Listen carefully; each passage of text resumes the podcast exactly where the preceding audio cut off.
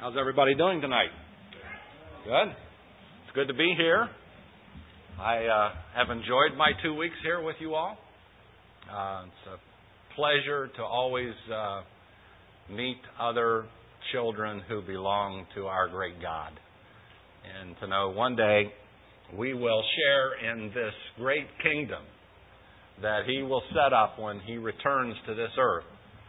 We long for that day when he comes back to set up this kingdom. We started out by looking at the historical kingdom that he set up in uh, on Mount Sinai, where he delivered the Constitution, if you will, the Mosaic covenant to Israel. We we looked at that covenant. We noted the characteristics of that kingdom, and we said that kingdom would have been a good kingdom a really good kingdom if Israel had obeyed God's law. But Israel did not. And we noted the beginning of the kingdom, the rise of the kingdom to the pinnacle of its glory under Solomon, who sowed the seeds of destruction for that historical kingdom, its decline under Solomon and Rehoboam, and then its end when the Shekinah glory left the temple in around 605 BC. Uh, and the glory is no more upon this earth. Uh, you can look for it anywhere you like, but you will not find the glory of God present, manifested, if you will, upon this earth. But that glory is going to return. Titus 2:11 tells us that we are looking for that blessed hope and the appearing of the glory of our great God and Savior Jesus Christ. Then we noted that God that even though that historical kingdom failed, that God through the prophets prophesied of a kingdom that would come that would far surpass the kingdom that he had just set up and established. And so we noted in the prophets last week the characteristics of that kingdom that has been promised, and we noted that it that it the vision that God gave of that kingdom, the reality of its coming will far surpass what has been here in history. We ended last week by talking about how the prophets, how God gave the prophets revelation concerning how that kingdom would be established. And we said that we could take all of the material of the prophets, because there is so much of it in the Old Testament prophets, and probably organize it around what the prophets spoke of often, and that is the day of the Lord. And we could look at it from this standpoint that there were uh, that there are events that are going to happen before what we, what we called preparatory events, before the great and terrible aspect of the day of the Lord, before the great tribulation, at the beginning of the tribulation up to its midpoint. Then we said another box, it will be the great and terrible day of the Lord, the second half of the tribulation, or what we called the, the penalty phase, the penal uh, phase of the kingdom. And then we said there's going to come a day when there will the light of the day of the Lord will come. The blessed light will come in the day of the Lord after the penal events. But before that happens, there will be a time of transition, which we called the dawn of the day of the Lord. And then finally, there will be the great brightness during the light of the day of the Lord when the king establishes his kingdom. Last week we and we said that there are, there are many events that fit in each of these boxes. We would not have time to look at all of them, so we said we would look at one event in each box. Last last week we looked at one of the preparatory events. We went to Daniel chapter 7. So if you would go back to Daniel chapter 7 just to keep it in mind, Daniel chapter 7 and look at verse 9. This is one of the events of preparation for the return of the king to take his kingdom, what rightfully belongs to him. And we find that the event is a court of judgment that is set in heaven. Notice verse 9 of Daniel 7. I kept looking until thrones were set up, and the Ancient of Days took his seat. His vesture was like white snow, and the hair of his head like pure wool. His throne was ablaze with flames. Its wheels were a burning fire. A river of fire was flowing, and coming out from before him, thousands upon thousands were attending him, and myriads upon myriads were standing before him. The court sat, and the books were opened. God is on the throne. He is about ready to render a verdict concerning this earth. We know the time frame of it from verse 8.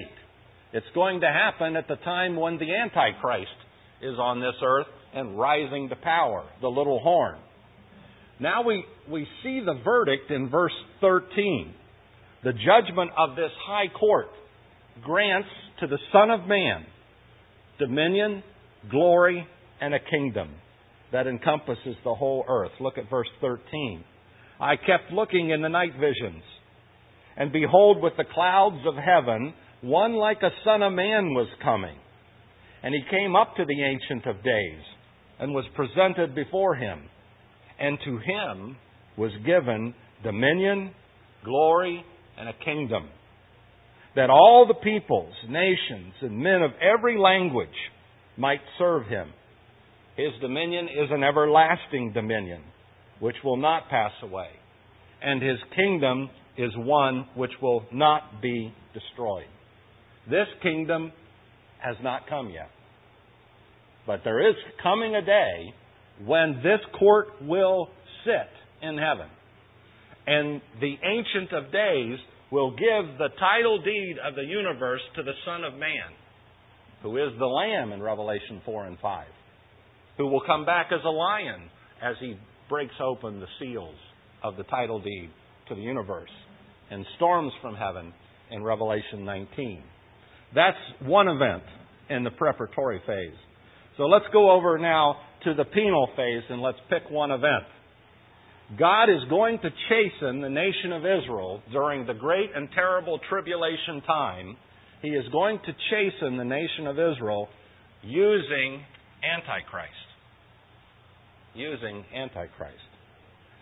God says in Jeremiah 30, verse 11, But I will chasten you justly and will by no means leave you unpunished. Throughout the centuries, Israel has suffered greatly. She has had great responsibility. And with great responsibility, being the chosen people of God, uh, comes great accountability.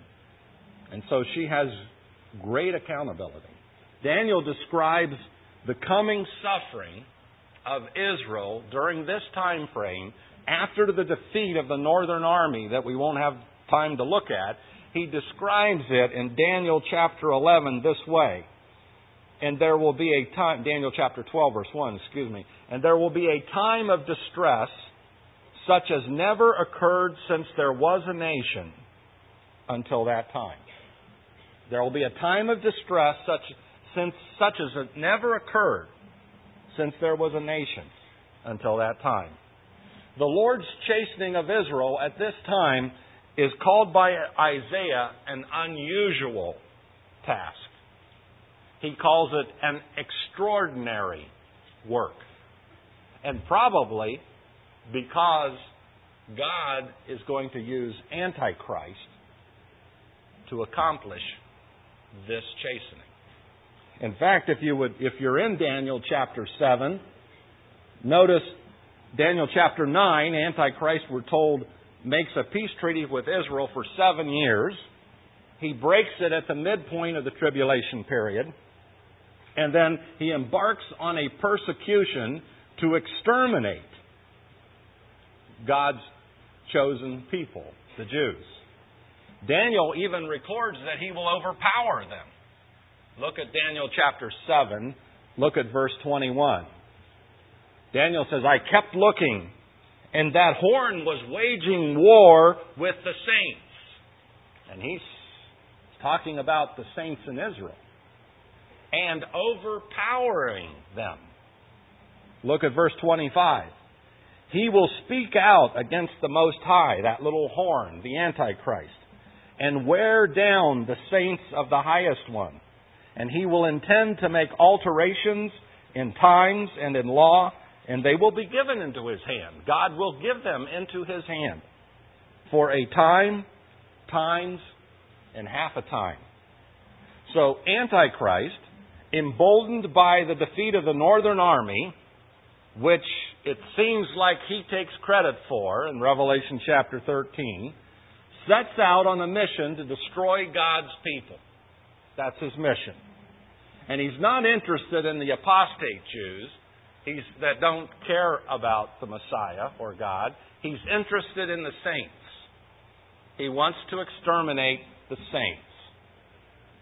And God will deliver them into his hand for a set amount of time. All of Israel. Time, the text tells us, for a time, times, and half a time. That's all he gets. We find out from the book of Revelation that's three and a half years, or 12, 1,260 days, or 42 months. That's all the time he gets.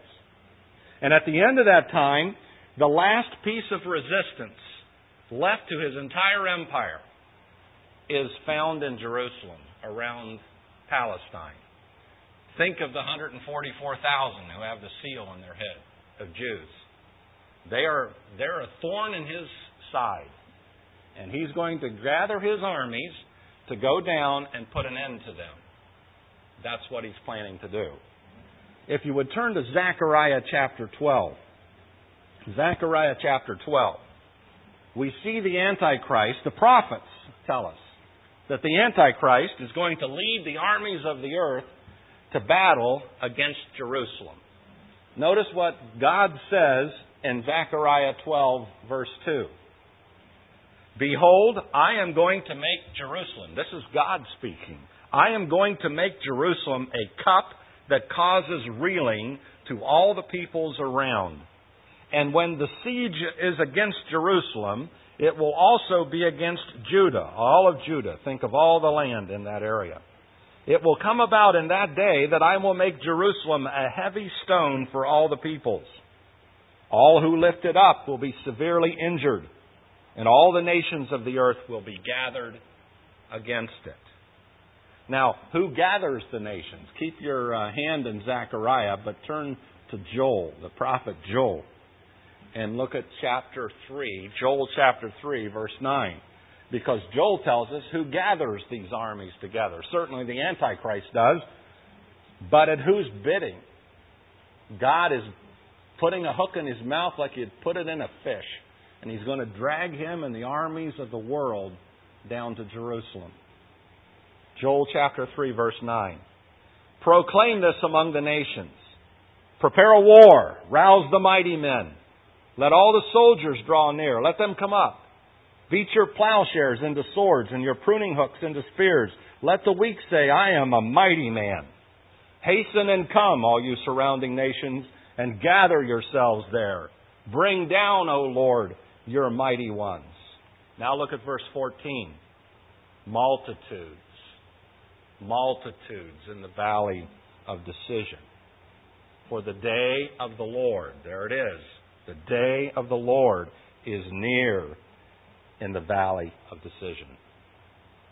And it seems as if Antichrist is winning. If you've got your place in Zechariah, go back to Zechariah chapter 14 it seems as if he is winning. Zechariah chapter 14, look at verse 1. Behold, a day is coming for the Lord when the spoil taken from you will be divided among you. For I will gather all the nations against Jerusalem to battle, and the city will be captured, the houses plundered, the women ravished, and half of the city exiled but the rest of the people will not be cut off from the city. The anti God forces are capturing Jerusalem. They have half of it now. They're raping it. They're pillaging it. It, it, it seems as if the whole world is going to be plunged into endless darkness. But when we get to the end of verse 2, that's as dark as it's going to get. That's as dark as it's going to get. Because the light of the dawn is at hand. The transition is about to take place. The dawn, the light is like the dawn, early morning dawn. It's starting to glow. And the Son of Man, then, in this transitional event, third box, the transitional phase of the kingdom. The Son of Man sees half, the, half of Jerusalem, just as, I, just as God planned. And he storms down from heaven to rescue his people and the city. Zechariah, look at verse 7, talks about it this way For it will be a unique day, which is known to the Lord. He knows when it's going to be. Neither day nor night, but it will come about that at evening time there will be light. The sentence of the court which had sat, had been meeting in heaven, had been carried out by angels and by God providentially using His creation during most of the tribulation period. But now the Son of Man rises from the right hand of His Father, comes to the Ancient of Days, Revelation, Daniel chapter 7, Revelation 4 and 5, is handed the title deed to the universe. And we read about Revelation, about all that, that happens there. We get to Revelation chapter 19, and then we correlate it here with Zechariah chapter 14. He arises to fight against Israel's foes in the darkest hour of Israel's history. Notice verse 3 of Zechariah 14. Then the Lord will go forth and fight against those nations as when he fights on a day of battle. He will come physically to the Mount of Olives. In that day, his feet will stand on the Mount of Olives, which is in the front of Jerusalem on the east. And the Mount of Olives will be split in its middle from east to west by a very large valley, so that half of the mountain will move toward the north, and the other half toward the south. And he will directly defend Jerusalem. Look at verses 12 and 13. Now, this will be the plague with which the Lord will strike all the peoples who have gone to war against Jerusalem. Their flesh will rot while they stand on their feet, and their eyes will rot in their sockets, and their tongues, their tongue will rot in their mouth. It will come about in that day that a great panic from the Lord will fall on them, and they will seize one another's hand, and the hand of one will be lifted against the hand of another. Isaiah depicts this day as the day of great slaughter. That's what Isaiah says. This will be the day of great slaughter. The Lord personally destroys Antichrist. Daniel says in Daniel 7, Daniel 8, verse 25, but Antichrist, he will be broken without human agency because the Son of Man will take care of him. The Son of Man, the God man, will destroy the Antichrist personally. When the Lord is done, there will be no doubt. You won't have to ask, is the Lord here? No, the lion will be here. And he will have defended his city, his capital city and he will have destroyed the armies of the earth. And now we go to the fourth box. He's going to form his kingdom, right? He's, uh, we're, in the we're in the daylight now. And Israel, that had for centuries rejected Jesus as their Messiah, wouldn't believe in him. Israel repents. For one of the most beautiful passages in Scripture Flip back to, Isaiah, to Zechariah chapter 12. Zechariah chapter 12. There are many texts that we could look to, but this is one of the most beautiful that speak of the repentance of Israel. Zechariah chapter 12, look at verse 10.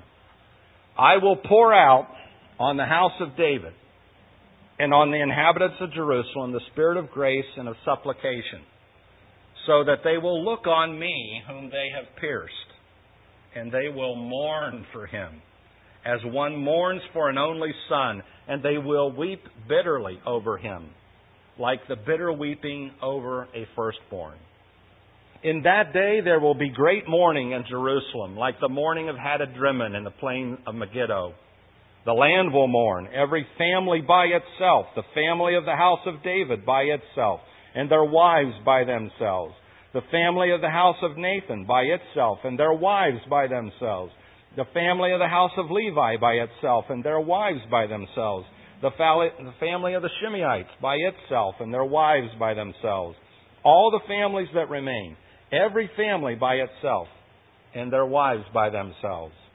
In that day, a fountain will be opened for the house of David and for the inhabitants of Jerusalem, for sin and for impurity. It will come about in that day, declares the Lord of hosts, that I will cut off the names of the idols from the land, and they will no longer be remembered. And I also will remove the prophets and the unclean spirit from the land. They're going to repent. God's going to give them the spirit of grace and supplication. And they're going to say, Jesus, we put him to death. He's our Messiah. And they're going to weep genuinely and turn their heart to him. And God will bless them. And listen to what the psalmist says will happen to the rest of the world when that happens. Psalm 67 7. God, and he's an Israelite, the psalmist, God blesses us that all the ends of the earth may fear him. When Israel repents, all the rest of the nations of the world will be will fear God. And many, many Gentiles, many Gentiles will be saved through the work of God, through the nation of Israel. The kingdom which the prophets foresaw is like a beautiful dream.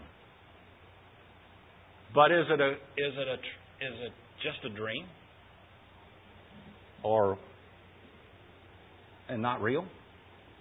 Or will it come true? Well, tonight, with the few remaining minutes we have, we're going to look at what Jesus said when he came to the earth the first time.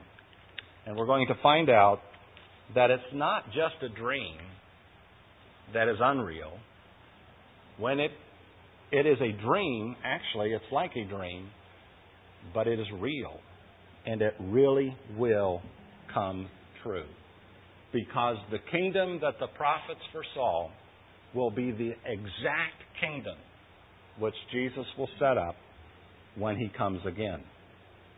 Now we're trying we're trying to connect this this kingdom, right? We looked at it in history, we looked at it as how the prophets envision it, and now we find the son of David, the one who is going to be king, coming to earth for the first time, born of a virgin in a lowly manger in Bethlehem.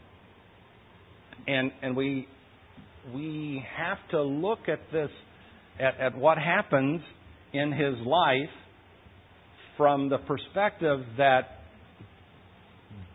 history is um, changing. Let's put it this way. I like to look at history like a stream. And at various points of time, it's not a straight stream, it bends. And God is always in charge of the bends. Well, here's a bend in the stream of history if you would look at Matthew 4:17, Matthew 4:17, I think we can see this from the text of scripture. Because we're at a bend in the stream of history, we not only must listen to what the Lord said, we must think about when he said it and when he did it. not only what he said and what he did, but when did he do it? Look at verse Matthew 4:17. From that time, Jesus began to preach and say, Repent, for the kingdom of heaven is at hand. From that time. Now go to Matthew chapter 16 and look at verse 21. Matthew chapter 16, verse 21. From that time, Jesus began to show his disciples that he must go to Jerusalem and suffer many things from the elders and chief priests and scribes and be killed and be raised up on the third day. Those two, those three words from that time indicate turning points in our Lord's ministry. And to miss these turning points is and misinterpret them is to plunge the interpreter into endless confusion, if you will. Tonight, we will look for a few minutes more at a critical turning point in the Lord's plan to bring His kingdom to this earth. The first coming of our Lord and Savior. And we'll pay attention to how it connects to what the prophets said about this kingdom. Notice, first of all, I've given you ten categories of announcements of the king. And just we'll just look at one of them. Look at Luke chapter 1, where the angel Gabriel announces to Mary this coming child to her. This is just one of the ten that I've given you, and there are others. The angel Gabriel says this to Mary And behold, you will conceive in your womb and bear a son, and you shall name him Jesus. He will be great and will be called the Son of the Most High. And the Lord God will give him the throne of his father David. And he will reign over the house of Jacob forever. And his kingdom will have no end. This is the same kingdom that the prophet said would come. And the angel, Gabriel, announces to Mary, You're going to have the king. The child that you have is going to be the king. Now, now our Lord is in the home of Joseph and Mary. He grows up, he's around 30 years old, and he goes out into public ministry. He is the king. He is the son of David. And if he is going to establish a different kingdom than what the prophets envisioned, then he would tell us. But when he goes out and he announces, Repent, for the kingdom of heaven is at hand, he doesn't define it. He doesn't redefine it. Because it's the same kingdom that the prophets envision. He says, Repent, the time is fulfilled in Mark 1:15, and the kingdom of heaven is at hand. Repent and believe in the gospel. Not only did he not redefine it, the, he didn't point out any differences between what he was preaching and saying and what the prophets said, because there were no differences between what he was preaching and saying and what the prophets saw. And he used two important that were his favorite expressions. One was his favorite expression, the other was Matthew's favorite expression of him. He called himself the Son of Man. What does that remind us of? Daniel chapter 7, right? Daniel chapter 7. They should have said Messiah. He, Matthew calls it the kingdom of heaven. Why would Matthew do that? Well, where do we find him getting the kingdom? in Daniel chapter 7. In the court in heaven. If we looked at verses 13 and 14 of Daniel 7, we would see that they're in heaven. Those two phrases connect him to the kingdom envisioned by the prophets. And he consistently used the Old Testament to support the message of the kingdom. In fact, in his very first uh, appearance in his hometown synagogue in Nazareth. They hand him the scroll. He opens the scroll to Isaiah chapter 61. And he reads The Spirit of the Lord is upon me, because he anointed me to preach the gospel to the poor. He's reading from Isaiah. He has sent me to proclaim release to the captives and recovery of sight to the blind to set free those who are oppressed, to proclaim the favorable year of the Lord. And he closed the scroll. He gave it back to the attendant and sat down. And the eyes of all in the synagogue were fixed on him. And he began to say to them, Today, today, the scripture is fulfilled in your hearing. Doesn't take much to dot the I's and cross the T's They should have said, He's the Messiah. He's the Messiah. He's exactly who Isaiah said. This is the Messiah standing here. He didn't redefine it. it his, the kingdom that he is going to set up is the same kingdom that the prophets foresaw. The exact same kingdom. And the fundamental characteristics of this kingdom that Jesus announced have all that, and he, and he lays it out for them, especially in the Sermon on the Mount and in other places, has the same characteristics as the characteristics that we looked at in the historical kingdom and the characteristics that we looked at in the kingdom that the prophets foretold about. The Lord gives us the same characteristics of his kingdom. And I've given you uh, an outline of those, and that's your homework. To study those uh, through and look up those texts. Uh, but for the sake of time, let's just turn to that summary page. And in summary, we may say that the kingdom announced in the Gospels is the kingdom envisioned by the Old Testament prophets. And we note the spiritual, foundational aspect is what is the same. Because Jesus told Nicodemus what? If you're going to enter the kingdom, you must be born again. If you're going to even see the kingdom, you must be born again. So you're not going to go into the kingdom unless you're regenerated, unless you're born again at its very beginning point. The moral aspect. The perfect king will establish his laws and accurately appraise all men according to them in this kingdom, exactly as the prophets envisioned. The socio-economic aspect. The perfect king who has moral strength and ability will keep the peace and care for the needy in this kingdom. And he will expect his subjects to demonstrate compassion also. The religious aspect. Religion will be used to facilitate the worship of God, the true God in this kingdom. The king will establish his laws for worship.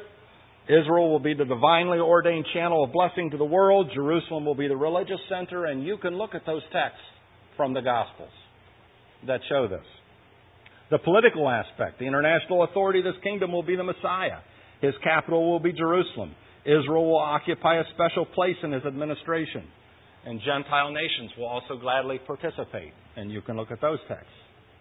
The physical aspect, Jesus' miracles, which covered a gamut of physical issues, authenticated that he is the Messianic King, and are a foretaste of the physical blessings that will occur in the coming kingdom that he has promised.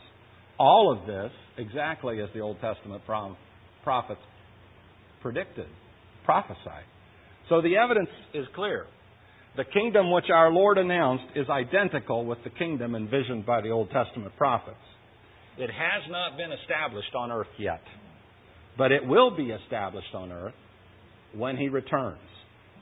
The next thing we need to look at is we've, we've looked and said, well, it's the same kingdom. Now we understand, we've seen that he's gone out and, and offered it to Israel. He said to Israel, Repent, for the kingdom of heaven is at hand.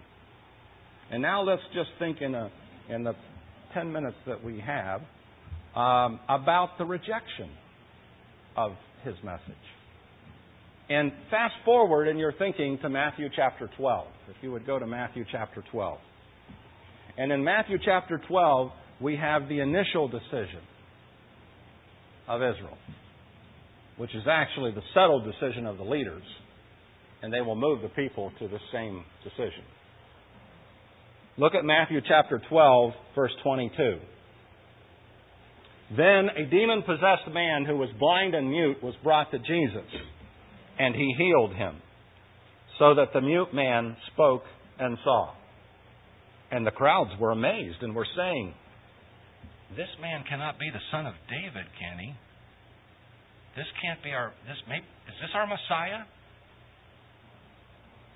But when the Pharisees heard this, they said, This man casts out demons only by Beelzebul, by the devil himself, the ruler of the demons. Well, while you're in Matthew 12, you, we, we have to look at Isaiah 35. So if you go back to Isaiah 35, because this is an important text, Isaiah 35, verse 5. This is exactly the miracle that God said through the prophets the Messiah would do. Look at Isaiah chapter 35, verse 5. When the Messiah comes, then the eyes of the blind will be opened. That's exactly what he did. And the ears of the deaf will be unstopped. Then the lame will leap like a deer. And then finally, and the tongue of the mute will shout for joy. Now, go back to Matthew 12. And look what he did. Then a demon possessed man who was blind and mute was brought to Jesus, and he healed him so that the mute man spoke and saw. That's exactly what Isaiah said he would do. They should have said Messiah, not Beelzebul, the prince of demons. Furthermore, according to the Old Testament prophets, the regal Messiah was to do these miracles in the power of the Spirit. Isaiah chapter 61, verse 1. The Spirit of the Lord God is upon me. We read that text that he opened up in, uh, in Nazareth. He said, The Spirit of the Lord God is upon me to do these things. So Jesus carried out his earthly ministry in the power of the Spirit, which is exactly what he said in Nazareth. The Spirit of the Lord is upon me. So the miracles that he did attested to the work of the Spirit in his life, the Spirit of God. And so when the Pharisees ascribed to Jesus works connected them with the kingdom of evil, they were identifying the third person of the Trinity with the devil. And Jesus said, You will never be forgiven for that. You will never find forgiveness for that. Go back to Matthew chapter 12 and look at verse 30. He who is not with me is against me, and he who does not gather with me scatters. Therefore I say to you, any sin and blasphemy shall be forgiven people, but blasphemy against the Spirit shall not be forgiven. Whoever speaks a word against the Son of Man, it shall be forgiven him. But whoever speaks against the Holy Spirit, it shall not be forgiven him, either in this age or in the age to come. Never. Attributing the work of the Holy Spirit through the person of Christ to the work of the devil is a heinous act of treason and evidence of a heart that has no desire at all, because they had no desire at all for repentance. And it is, a heaven, it is, an, it is also evidence of a heart in which the Holy Spirit will not work. It's, it's important to observe those who were involved. The religious leaders were the leader, were, were leading the way, the charge. But the people also were following. We find that out that they follow them all the way to Pilate and cry out, Crucify him. So, at this bend in the stream of, of, his, of history, Israel has re- initially rejected the Messiah and his offering of the kingdom. They have rejected him and his offer. And so now he's going to respond. The king is going to respond. And the king is going to respond. They have rejected him.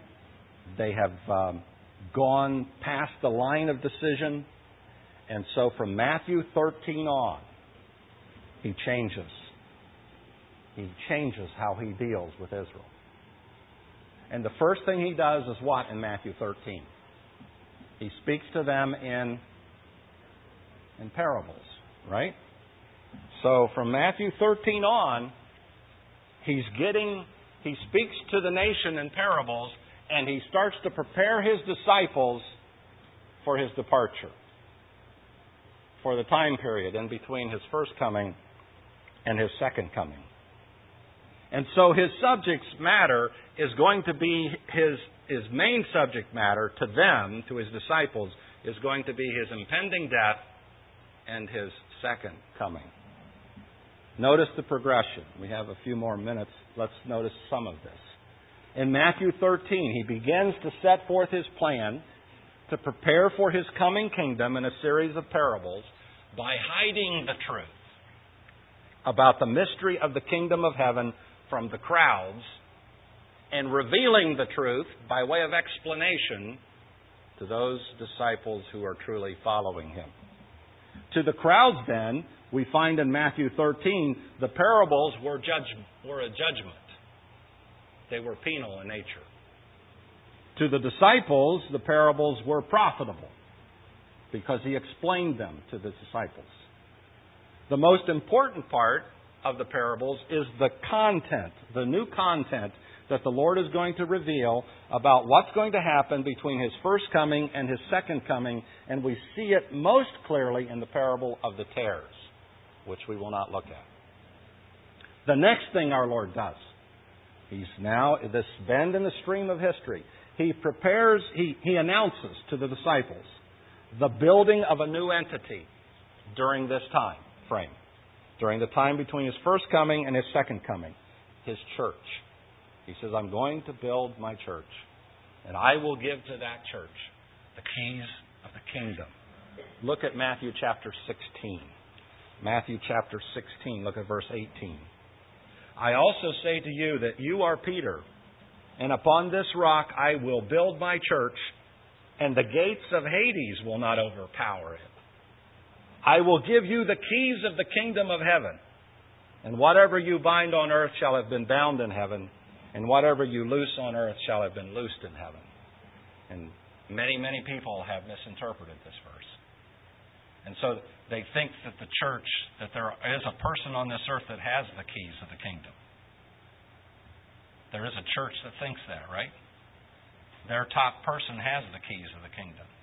God's not going to give the keys of the kingdom to an imperfect bride. He's not going to give them the keys until they've been perfected. He says, I will give you the keys of the kingdom. There will come a time when the perfected bride will be given those keys. But that's when the kingdom comes.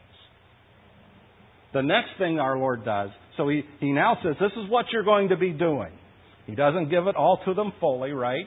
But he says, I'm going to build my church, and you're going to be, they're going to be the foundation of it. We find from Ephesians chap, chapter uh, 2, I think it is, that they're the foundation of the church, uh, building it. The next thing, the very next thing he does, is he's, he's got the disciples alone and he tells them, I'm going to Jerusalem and I'm going to die. What? What? I'm going to Jerusalem and I'm going to die. They're going to put me to death. I'm going to be buried. But take heart, I'm going to be resurrected the third day. Look at verse 21.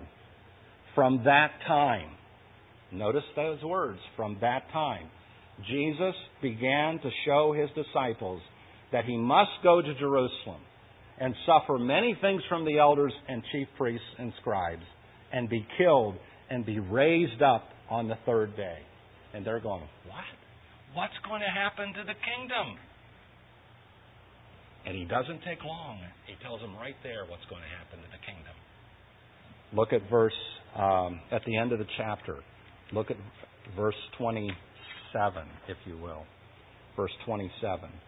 For the Son of Man is going to come in the glory of his Father with his angels and will then repay every man according to his deeds. Truly I say to you, there are some of those who are standing here who will not taste death until they see the Son of Man coming in his kingdom. When he comes again with the angels, he's coming in his kingdom. He says to them, I'm going to die, I'm going to be buried, I'm going to resurrect the third day. Don't worry. I'm coming again. And when I come again, I'm going to come in my kingdom. And I am going to take care of my enemies. And he says, Some of you are going to see that. You're going to see that. You will not taste death until you see that. Six days later, what happens? Peter, James, and John go to the top of the Mount of Transfiguration. And they see the glory of the King. They see His majesty. They see a foretaste of what it will be like when He comes again. And then the next thing He does is He assures them. And this is where we'll end. He assures them that they don't need to worry, that they will have a part in His kingdom. Go to Luke 12:32 and we'll just look at this last text. Luke 12:32.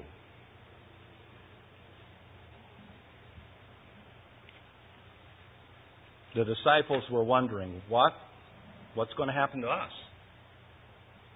What's going to happen to us? And Jesus says to them, Do not be afraid, little flock. Don't be afraid, little flock. For your Father has chosen gladly to give you the kingdom. I, I think we could apply that, not directly, okay? But our Lord could say to us, Don't be afraid, little flock. The Father will gladly give you your place in the kingdom. If you know His Son, if you have been redeemed and born from above, He will gladly give you your place in the kingdom that He has promised you. He will make you a co heir with Jesus Christ. Don't be afraid. Don't fear anything or anyone. You will have your part in the kingdom, and it's coming. Let's pray. Father, thank you, and we pray that our Lord would come quickly. In His name, amen.